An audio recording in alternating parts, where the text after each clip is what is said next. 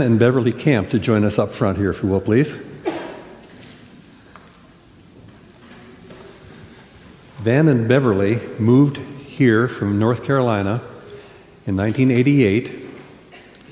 They got involved in the leadership of this church. And you may be wondering why I'm telling you this. Tomorrow they get on an airplane, they're leaving. That's what I said, they're driving. they're, they're leaving tomorrow.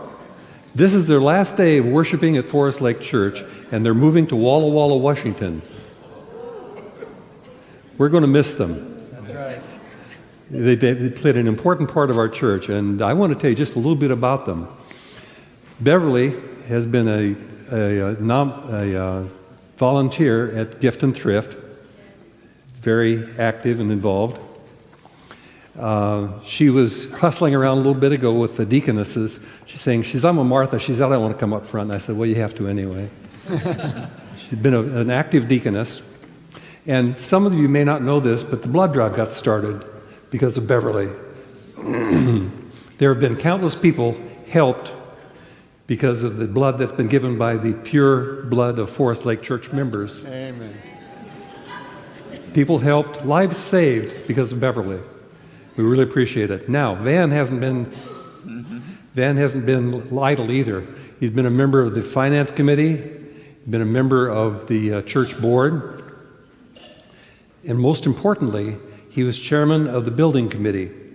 When you came this morning and parked, you had a parking place because of Van.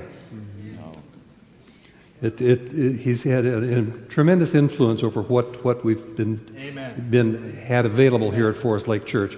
And the thing that I appreciate about Van, something I appreciated and developed an appreciation for him as we worked together on the parking lot, the building projects, is he has the incredible ability to keep track of all the details and still see the big picture. You really appreciate what, what he has done. He, he developed the, um, the expansion project up to a point where he handed it off to new leadership just recently. But we are going to miss Beverly and Van. They've had a profound effect on Forest Lake Church, and it, this is a big loss, but Walla Walla's gain. Jeff, would you pray for them, please? I will. The last last Thursday night. So you're in your let's say you're in your last week of participation in the church. Would you choose that night to go to finance committee? That's what Van did, and he's been a part of that committee 26 years. Think about that. That's amazing. Uh, that kind of dedication. I mean, okay, admittedly, it's a lively meeting and we have a big time, right? Yeah, no, it's finance people. That's what it is.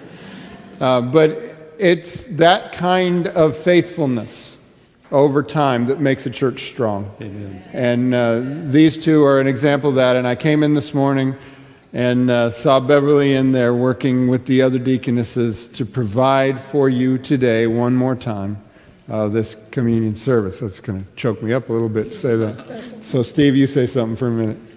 If I can, I, I just want to say for my generation, the younger generation,